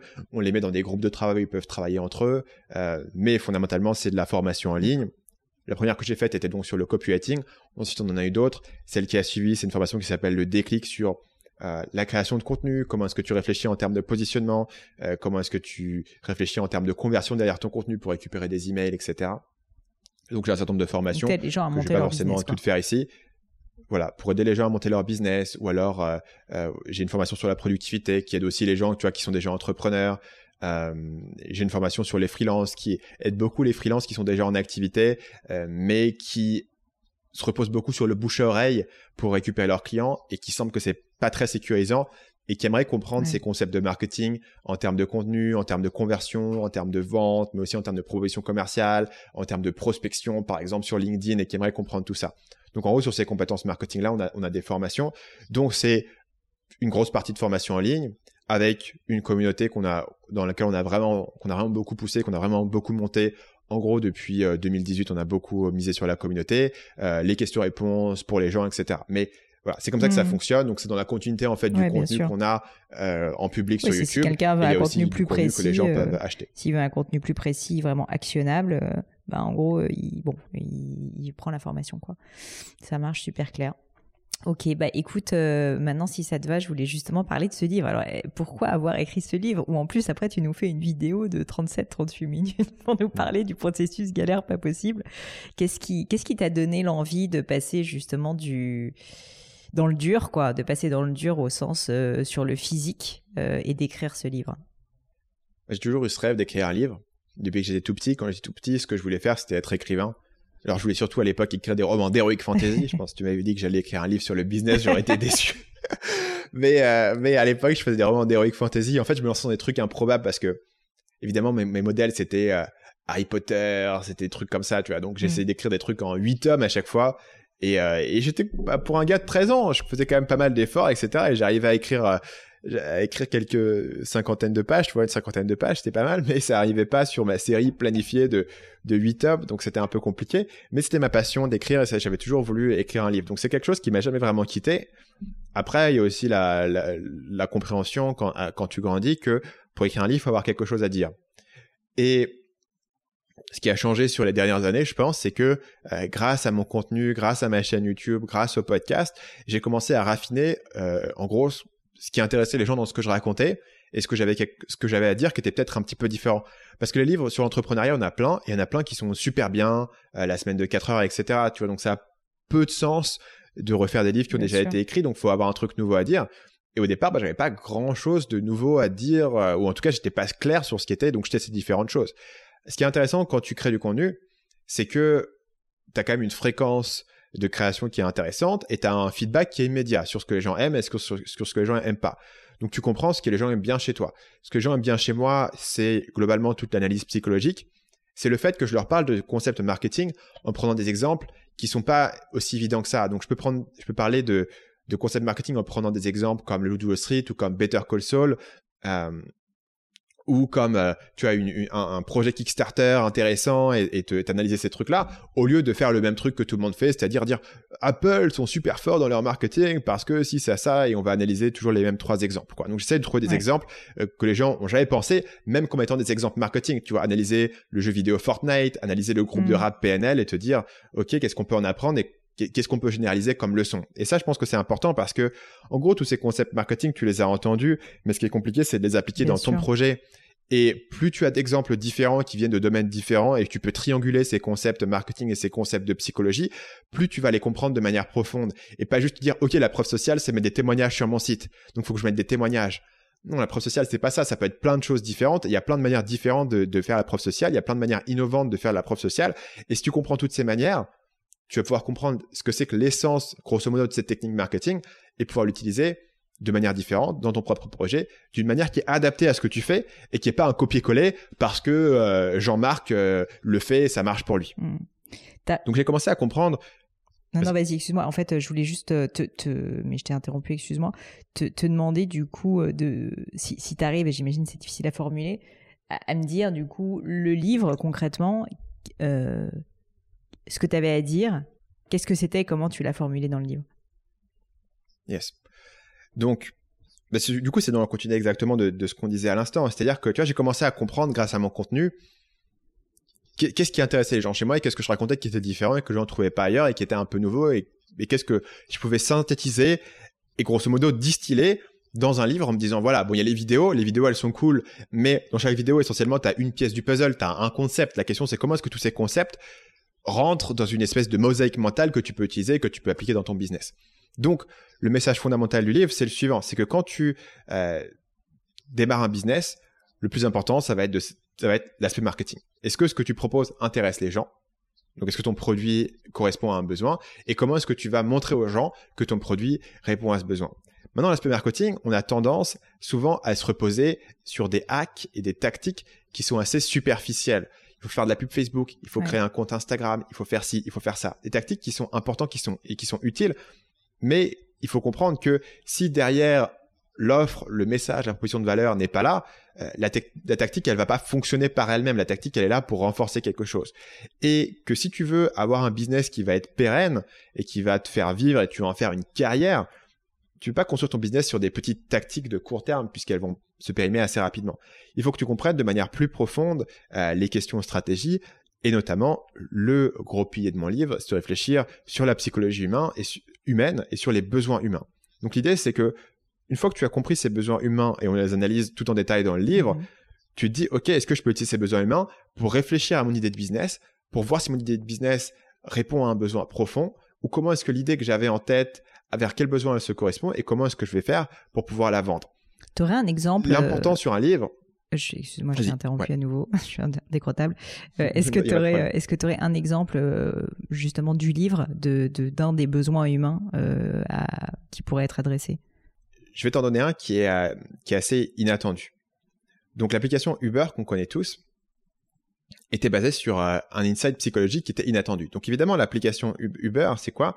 C'est on veut se déplacer d'un point A à un point B. Donc, c'est du déplacement, on comprend exactement que les gens veulent se déplacer, etc. Maintenant, l'idée d'origine de l'application, c'était que le fondateur était là, et il était à San Francisco et il appelle un taxi. Et à San Francisco, ils ont un vrai problème sur les taxis parce qu'ils sont limités sur le nombre de taxis qu'ils peuvent avoir. Enfin, donc, il avait du mal à avoir des taxis. Les taxis arrivaient et c'était en retard. Il savait pas si le taxi était là. Il rappelait, il arrive pas. Il appelait notre compagnie de taxi. L'autre arrivait, mais l'autre arrivait juste après, etc. Donc, il était dans le stress constant et dans l'incertitude. Et ce qu'il a réalisé, c'est que une des douleurs principales de la personne qui cherche à commander un taxi, c'est non pas simplement de se déplacer, mais c'est aussi cette sensation d'incertitude. Que si tu sais sur l'application Uber, quand tu l'ouvres, tu sais où sont les conducteurs autour de toi, tu sais combien de temps est-ce que ça va prendre et tu vois sur la carte la voiture qui avance vers toi, combien de temps ça va prendre et exactement où est-ce qu'il est. Ce qui veut dire que si tu dois attendre 10 minutes, est-ce que tu préfères attendre 10 minutes dans le stress, sur le trottoir, à guetter d'un côté à de l'autre, à te demander est-ce que mon taxi est là? Ou est-ce que tu préfères attendre 10 minutes en étant posé, en regardant sur ton téléphone, en disant « Ah ok, il est bloqué à 2 pâtés de maison parce qu'il y a un embouteillage, mais j'attends. » Tu vois, et cette idée que l'incertitude est fondamentalement quelque chose qui est douloureux pour l'être humain et que parfois tu peux apporter un service qui est similaire à ce qui existe déjà, tu peux retirer cette sensation d'incertitude et tu retires en fait une grande douleur et un grand stress. Là, tu vois, c'est un exemple assez inattendu d'un insight psychologique qui était il faut que je montre aux gens où est la voiture. Et pour la petite anecdote, la carte où tu vois la voiture qui se déplace. En fait, c'était inspiré d'un film de James Bond. Apparemment, c'est dans Casino Royale, à un moment donné où James Bond est en train de poursuivre le méchant et il a du coup sur son téléphone une espèce de carte avec la voiture du méchant qui se déplace sur la carte avec le GPS et ça avait jamais été fait avant. Et lui, il a vu ça et s'est dit « Tiens, c'est peut-être la manière visuelle de représenter en fait ce que je veux donner aux gens. » De dire « Voilà, tu... » T'es pas en train de te poser la question, t'es pas en train de stresser, t'es pas dans l'anxiété, tu sais exactement où est-ce que le conducteur qui vient te chercher est, ou s'il a annulé, ou s'il t'a oublié, ou s'il a récupéré quelqu'un sur le chemin. Qu'est-ce qui a été le plus dur pour toi dans le process d'écriture? Ça a été de trouver l'idée, enfin, j'imagine que ça c'était plus une accumulation de plein de petites choses, ça a été de la formuler, ça a été juste d'écrire le texte. Qu'est-ce qui t'a étonné justement dans ce process d'écriture? Je pense que la question de structure, c'est là où je me suis vraiment pris un mur, parce que écrire, comme j'écris toutes mes vidéos, j'ai pas mal l'habitude d'écrire. J'écris beaucoup d'emails à ma liste, j'écris des pages, etc. Donc, j'ai l'habitude d'écrire sur des éléments. Et donc, du coup, j'étais parti du principe que, si tu peux écrire tant de mots par heure, le livre, il va faire tant de mots, ça va te prendre tant d'heures, tant de jours, etc. Et tu pouvais plus ou moins calculer combien de temps ça allait te prendre. Ce que j'ai pas anticipé, c'est que plus ce que tu produis est long, plus tu ajoutes de la complexité en termes de structure. Cette complexité en termes de structure, elle te ralentit pas mal. C'est-à-dire que quand j'écris un email, une newsletter à ma liste, qui va faire, mettons, entre 800 et 1000 mots, c'est une structure qui est assez simple, avec un début, un milieu, une fin. Je sais grosso modo où est-ce que je veux aller, ce que j'ai besoin de raconter, et donc je peux garder cette structure dans ma tête. Si j'écris, par exemple, une page de vente pour un produit, c'est déjà plus compliqué, il faut que je fasse un plan sur du papier, mais ça peut tenir plus ou moins sur une feuille A4. Et d'un coup, tu arrives sur le livre et tu découvres que, en termes de structure et en termes de cohérence et en termes de le concept, il faut qu'il soit correctement introduit, mais il faut aussi que le livre, il ait un rythme, si tu veux, parce que ton livre, ça ne va pas juste être « voilà un conseil, voilà un autre conseil, voilà un autre conseil, voilà un autre conseil ». Ça ne peut pas être ça. Il faut que tu aies une structure avec des hauts et des bas, tout comme dans un film. Tu dois avoir des hauts et des bas, tu dois avoir, tiens, il se passe un truc, il se passe un autre truc, tout d'un coup, il y a une scène d'action, mais après, il y a une scène d'amour, tout d'un coup, il y a une scène d'humour, il y a une scène dramatique, etc. Tu vois, il faut que ta structure puisse suivre ces différents mouvements. Oui, c'est pas uniquement une structure intellectuelle, en gros, comme une dissertation où tu déroules un raisonnement. C'est que tu as le raisonnement, mais tu as aussi tout l'habillage, en fait, autour de storytelling et du rythme, comme tu dis. C'est hyper intéressant, j'avais jamais pensé comme ça. Donc, et du coup, moi, j'ai pas mal regardé, tu vois, les structures de films et les structures narratives pour comprendre, en gros, quelle est la teneur émotionnelle de chaque chapitre, où est-ce que j'amène les gens, à la fois en termes de concept. Donc, il faut que mes concepts soient correctement définis pour être utilisés après. Il faut que les concepts soient cohérents du début à la fin du livre. Il faut que je raffine tous mes concepts, en fait. Parce que quand mes concepts sont dans une vidéo, le concept, il est raffiné à un point qui est nécessaire pour expliquer l'exemple que je te présente. Mais si je fais un livre, il faut que tous mes concepts, non seulement fonctionnent dans leur exemple, mais fonctionnent aussi, tu vois, sur une cohérence globale. Donc ça, c'est tout l'aspect conceptuel et de fond. Mais en termes de forme, c'est important pour moi de comprendre. Par exemple, tu vois, dans mon livre, c'est pas un livre qui raconte ma vie, mais je donne un certain nombre d'anecdotes de nomadisme digital, de mes différents business qui sont tirés de mes business. Il faut que je comprenne quel est l'équilibre entre introduire des concepts, entre donner des exemples de ces concepts, entre raconter mon propre storytelling, entre expliquer comment est-ce que les gens peuvent appliquer tout ça. Et si mon équilibre entre ces différents éléments est pas bon, le livre va pas être satisfaisant. Il va soit être trop dans le storytelling et pas dans le concept, soit être trop dans le concept et donner beaucoup trop d'infos, soit pas se donner assez d'exemples, se donner trop d'exemples et maintenir cette cohérence globale sur l'ensemble de l'ouvrage, c'est beaucoup plus difficile que sur une vidéo, où une vidéo, plus ou moins, tu peux la garder dans ta tête, et même sur une vidéo de 25 minutes, je comprends la progression, et il n'y a pas trop de détours, et généralement, il n'y a qu'un seul exemple et un grand concept, donc je suis assez bien capable de le faire. Sur le livre, c'était un vrai challenge, et du coup, ça a beaucoup ralenti dans le processus d'écriture, parce que je me retrouvais toujours à retravailler sur cette structure, à me dire, ok, là, je sens que il me manque un bon exemple, il faut que je trouve un bon exemple et du coup, bah, faut que je passe ma demi-journée à vraiment aller chercher un exemple. Tu vois, l'exemple du beurre que je tenais tout à l'heure, d'ailleurs, une raison pour laquelle il me vient en tête assez rapidement, c'est parce que c'est un exemple que j'ai rajouté sur le tard parce que j'ai réalisé qu'il y avait un chapitre, ou plutôt j'ai eu le feedback de mes lecteurs qu'il y avait un chapitre qui manquait un petit peu d'exemples dans des domaines totalement différents. Et donc, du coup, j'ai dû aller le chercher, le rajouter. Tu vois. Donc, il y a beaucoup plus de travail en termes de structure qui, moi, m'a beaucoup surpris. Là où écrire, c'est fastidieux et relire, c'est extrêmement fastidieux, mais je m'y attendais. Ouais. Et je me suis un peu plus pris les pieds dans la structure que ce que j'avais anticipé. T'as mis combien de temps au final pour écrire tout le livre? Donc, entre le moment où j'ai commencé à écrire et le moment où j'ai terminé, ça a pris environ 11 mois, mais il y a 6 mois là-dedans que j'ai passé vraiment à écrire. D'accord.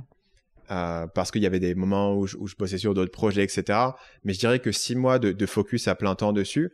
Et en fait, le point qui était aussi étonnant là-dessus, c'est que en fait, j'ai passé beaucoup, beaucoup plus de temps sur les relectures et les réécritures que sur le premier jet en fait, du texte. Et quand tu écris ton premier jet du texte, tu arrives à la fin et tu dis, voilà, enfin, j'ai quand même fait un bon truc, j'ai mon manuscrit, il est là, il est posé. Et en fait, sur les relectures, je vais passer encore plus de temps à tout réécrire, à tout restructurer que je l'avais fait sur le premier G. Et c'est beaucoup dû d'ailleurs à ces questions de structure, entre autres, parce que dans une vidéo, la structure, elle est plus ou moins correcte quand tu l'as écrite. Là, tu vas découvrir des gros problèmes qu'il faut réorganiser, il faut écrire certains chapitres. Il y a aussi des jours où tu étais moins bon. Et tu vois, il y a beaucoup plus de trucs à écrire. Donc, ça a pris en gros, tu vois, je dirais 6 mois full-time d'écriture. C'est grosso modo le temps que ça représente pour moi d'écrire ce livre. Génial. Écoute, comme le temps passe, on va passer aux dernières questions que je pose toujours, qui est un peu le crible du gratin. C'est des questions un peu perso. Une question que j'aime bien poser, c'est est-ce que tu as vécu un échec, un moment particulièrement dur dont tu pourrais me parler, et quel est l'enseignement que tu en as tiré? Donc, pour toute la période dont on a parlé et avant de créer Marketing Mania sur l'itération actuelle, j'ai testé différents business et pendant tout un temps, je faisais un truc de consulting. Et en gros, ma grande idée que j'avais au départ de Marketing Mania, donc une des raisons pour laquelle j'ai créé Marketing Mania, c'est que je voulais faire un modèle d'agence sur une compétence bien précise qui était la pub Facebook. Je voulais faire une agence sur la pub Facebook, je voulais recruter des gens. C'était une époque où j'ai énormément consommé le contenu de Gary Vaynerchuk, qui est bien sûr un Américain qui est bien connu pour avoir une agence, pour avoir des grandes équipes. Il a cette théorie que, en gros, monter une agence, ça lui permet derrière de monter cette équipe qui va pouvoir être déployé sur des projets, qui lui donne une force de frappe. Et j'ai tombé totalement amoureux de cette idée. Et je connaissais aussi beaucoup de gens qui avaient des agences sur un modèle qu'ils appellent le service productisé. Et je me suis dit, tiens, en gros, un service productisé, c'est un service bien précis que tu fais. Au lieu de faire une agence qui fait tout, tu vas dire, moi, je fais que de la pub Facebook. J'ai des procédures dont je vais pouvoir recruter, je vais pouvoir scaler rapidement cette agence. Ce qui reste une bonne idée. D'ailleurs, il y a plein de gens qui ont fait cette idée d'agence de pub Facebook et qui ont eu du bon succès avec. Le truc, c'est que quand moi, j'ai essayé de mettre en place cette idée et commencer à déléguer mes campagnes et trouver plus de clients, etc., je me suis aperçu qu'en fait, le job que je venais de me construire, c'était un job où c'était une perte de temps pour moi de faire les campagnes moi-même, puisque mon objectif était de scaler une grosse agence. Il fallait que je sois à développer de la clientèle, donc recruter des gens pour faire les campagnes et les former, ce qui était très bien. Mais moi, en gros, mon job, c'était d'être au téléphone toute la journée.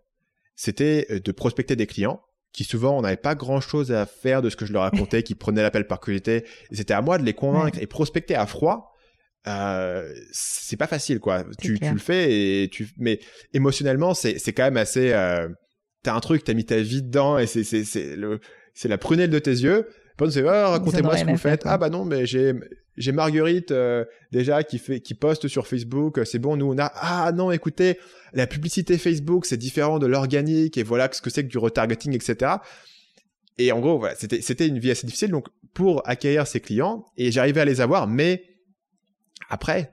t'avais pas fini, parce qu'il fallait les avoir au téléphone tout le temps, les rassurer, leur parler de leur campagne, de comment ça fonctionnait, etc. Et j'ai découvert que je m'étais construit un job de personne qui monte une agence, qui était un job où je passais mon temps au téléphone, à rassurer différentes personnes, à parler au boss de machin, à faire des choses. Et c'était pas du tout quelque chose dans lequel moi je me plaisais et qui m'épanouissait, en fait.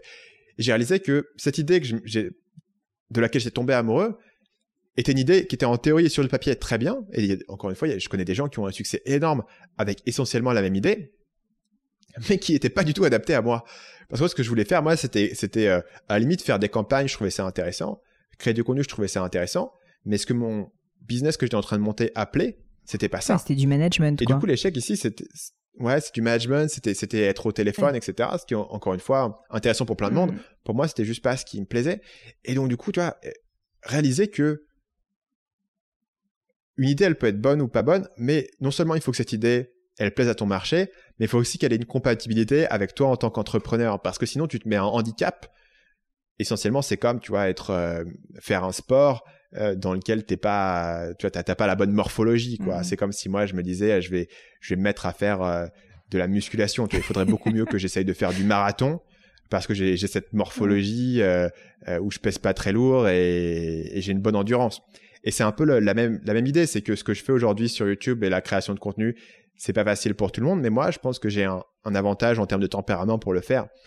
Et du coup, je m'étais lancé dans un projet qui était totalement opposé en termes de tempérament, mais je m'étais suffisamment avancé dedans pour que j'ai en fait dû mettre des freins énormes à ce truc, essentiellement abandonner mon idée, repartir sur juste prendre quelques clients en tant que consultant et pouvoir être beaucoup plus sélectif sur mes clients, et essayer, grosso modo, pendant plusieurs mois, de ruminer un petit peu l'échec de mon agence, de partir sur un truc de consultant qui n'était pas exactement ce que je voulais faire, mais qui au moins me permettait de payer mes factures, en me disant, OK, c'est quoi ma prochaine étape? Et c'est à partir de ce moment-là où j'ai commencé à jouer avec des idées de création de vidéos, etc. Parce que j'ai réalisé que ce qui me plaisait le plus dans mon truc de pub Facebook, c'était la création de contenu, et que la direction dans laquelle je me dirigeais était un peu l'opposé de ça, et que j'allais pas forcément tenir le coup suffisamment longtemps pour me dire, OK, j'ai... Grosso modo, tu vois, tu commences ton agence, il faut que tu bosses pour avoir chaque client, etc. Le truc que tu veux avoir, c'est être au point où tu as en gros des gens qui font la vente pour toi et qui font la gestion de clients pour toi. Et en gros, tu peux redevenir patron de ton agence et avoir des personnes qui font ça. Mais entre les deux, tu as un gap énorme. Ah ouais, tu as un gap énorme où tu vas pendant des années, enfin peut-être, j'exagère, mais pendant au moins, disons 2 ans, si tout marche bien, tout va bien, pendant 2 ans, tu vas être au téléphone tout le temps, tu vas souffrir, tu vas aller choper tes clients un par un. Encore une fois, ce qui est bien pour certaines personnes, pour moi, ça ne fonctionnait pas et je n'étais pas prêt à faire ce sacrifice et je ne pensais pas que j'allais être bon et je ne pensais pas honnêtement que j'allais tenir le coup. Je pensais que je me dirigeais vers une situation de burn-out et donc du coup, j'ai abandonné cette idée. Je me suis replié en gros sur des arrières un peu plus safe qui étaient de dire je vais faire un petit peu consultant artisanal, je vais prendre 5 clients, je vais faire mon truc et en même temps, je vais ruminer ce que je vais faire ensuite. Hyper intéressant. S'il y avait quelque chose que tu aurais à refaire, qu'est-ce que tu referais différemment ? Ça peut être pro, perso d'ailleurs. Ouais. C'est intéressant. Je dirais que s'il y avait un truc que j'avais à refaire, quand j'ai commencé Marketing Mania, j'avais beaucoup d'appréhension sur le business model, en fait, sur lequel j'ai terminé, c'est-à-dire vendre des formations, parce que je voulais pas vendre des formations en ligne, parce que je trouvais que c'était un marché où il y avait trop de vendeurs de rêves, d'arnaques, etc. Tu vois. Et en fait, du coup, parce que c'était assez évident pour moi, si tu veux, j'avais déjà fait des formations avant, dans d'autres domaines, j'avais cette compétence sur le marketing. Ça aurait été assez évident pour moi de commencer à tester des formations assez rapidement et de voir si j'arrivais à le faire de manière éthique. Mais je m'étais dit non, je ne veux plus faire de formation, je vais faire du SaaS, je vais faire de l'agence. Et j'ai réalisé que c'était beaucoup dû en fait à l'image que je voulais renvoyer. Tu vois, même aujourd'hui encore, j'ai ce truc où je me dis ouais, faire un SaaS, ça serait cool, le revenu récurrent, le logiciel, ça paraît vachement plus sérieux que de dire je fais des vidéos YouTube et je vends des formations, tu vois. Mais toutes mes expériences que j'ai fait là-dedans, elles n'ont pas été très concluantes en fait. Et là où j'ai vraiment trouvé mon succès, c'est en allant sur là où j'avais moins mes forces. Et je pense que c'était dommage de me limiter sur le business model que j'allais faire, basé sur la perception que les gens en allaient avoir. Et encore aujourd'hui, y a plein de gens qui disent ouais, mais il gagne son argent en vendant des formations, donc il te vend du rêve et il t'explique comment devenir riche, en vendant un truc sur comment devenir riche, etc. Et en un sens, tu vois, ils ont pas tort. Tu vois, mon business, c'est de vendre des formations aussi sur le marketing. Et j'ai la confiance que je serais capable de faire autre chose et que j'ai fait autre chose par le passé et que ça fonctionnerait, tu vois. Mais il y a toujours ce petit complexe derrière ta tête qui est là et c'est pas forcément grave. Le problème, c'est quand tu commences à prendre tes décisions en te disant « Ouais, mais qu'est-ce que les gens vont en penser ? Qu'est-ce qu'ils vont en dire ?» Et ça, je pense que ça peut bloquer pas mal de monde. Et un truc que j'ai fait au départ de mon business, quand je bossais dans le domaine de la séduction, etc., je utilisais un pseudonyme. Et en fait, je liais pas mon identité à ça. Et ça m'a décomplexé au départ, quand j'ai commencé le business, à me dire, je vais faire des trucs, mais voilà, c'est des pseudonymes, je fais des projets, c'est un petit peu anonyme, etc. Mais sur Marketing Mania, c'était mon propre nom. Et j'étais complexé là-dessus. J'étais complexé sur l'idée de dire, est-ce que mon business est assez sérieux ? Est-ce que quand je vais dans une conférence, je vais impressionner les gens parce que j'ai une grosse équipe ? Parce qu'une agence, évidemment, ça te permet de construire une grosse équipe. La formation, un peu moins. Et c'était des paramètres bêtes à prendre en compte.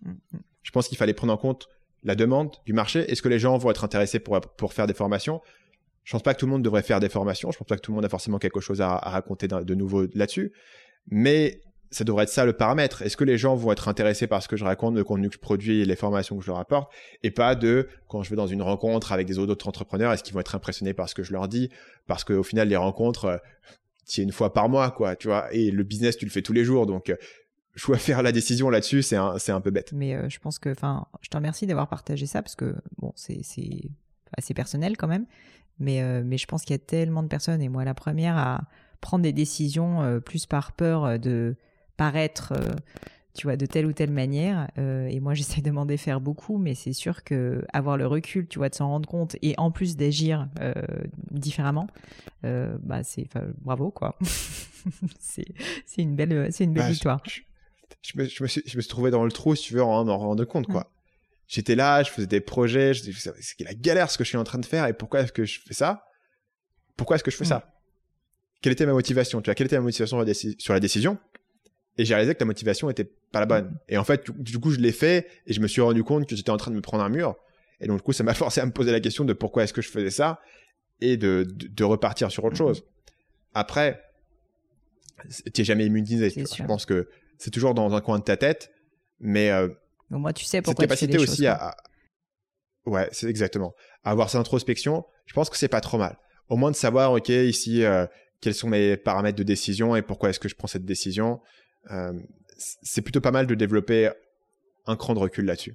Dernière question, Stan, c'est le ou les livres que tu recommandes le plus autour de toi ou juste qui t'ont le plus marqué, inspiré et pourquoi? Donc, le premier qu'il faut absolument que je cite, c'est dans mon contrat, c'est « Influence et manipulation » de Robert Cialdini. C'est le livre que j'ai le plus recommandé grâce à la série de podcasts que j'ai faite et sur YouTube, et j'en vends plein sur Amazon. Donc, je vois que voilà, c'est le livre que je suis un peu obligé de recommander parce que c'est aussi un livre qui est très synthétique en fait de ce qu'on va essayer d'apporter. Donc, le livre est intéressant parce que c'est un gars qui est un chercheur en psychologie qui va étudier les techniques de vente qui fonctionnent en se formant auprès de différents vendeurs, mais il le fait dans les années 80. Ce qui fait que c'est un livre qui te parle des fondamentaux de la psychologie humaine et qui n'a pas le biais moderne du web. Et je pense que c'est intéressant pour les gens de comprendre que tous ces facteurs de psychologie, ils n'ont pas changé tant que ça. Mmh. Et les facteurs qui fonctionnaient en 1980, c'est les mêmes facteurs qui fonctionnaient en 1920. Sur un auteur comme Claude Hopkins, par exemple, qui écrit un livre qui s'appelle Scientific Advertising, c'est des facteurs qu'en fait, si tu lis aujourd'hui les philosophes stoïciens, Sénèque, tu retrouves en fait les mêmes pulsions d'ambition, de jalousie, d'anxiété, de peur, etc., qui sont toujours les mêmes. Et je pense que ce livre-là est intéressant pour comprendre quels sont les piliers fondamentaux de la psychologie humaine. Donc ça, c'est le premier.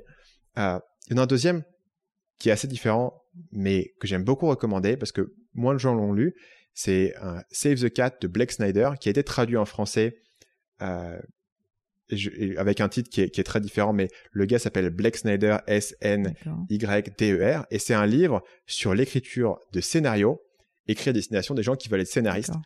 Et encore une fois, je pense que c'est extrêmement intéressant parce que Influence et Manipulation te donne l'idée temporelle. Les choses n'ont pas tant changé que ça et des éléments fondamentaux de psychologie humaine.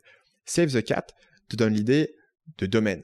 Si aujourd'hui, tu veux créer du marketing qui est intéressant dans certains domaines, la meilleure solution est rarement de dire « Ok, qu'est-ce que font mes concurrents ? Je vais faire la même chose. » Parce que comme ils le font déjà, tu ne veux pas capter l'attention avec un truc qui est similaire.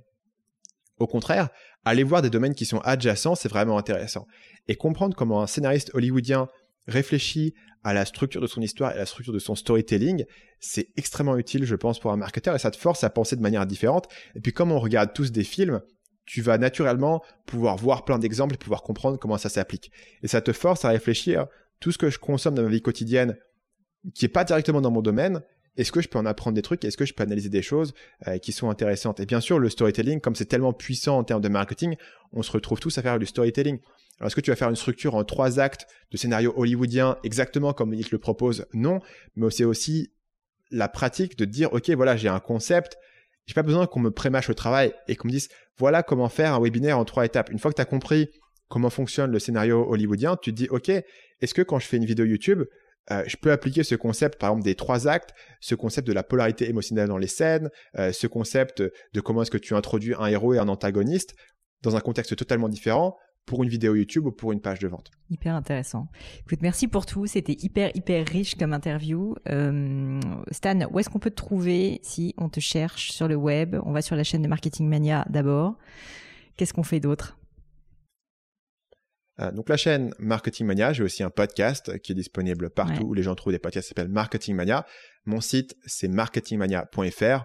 Le livre s'appelle Votre Empire dans un sac à dos, et si les gens veulent plus d'infos là-dessus, ils peuvent aller sur marketingmania.fr/empire.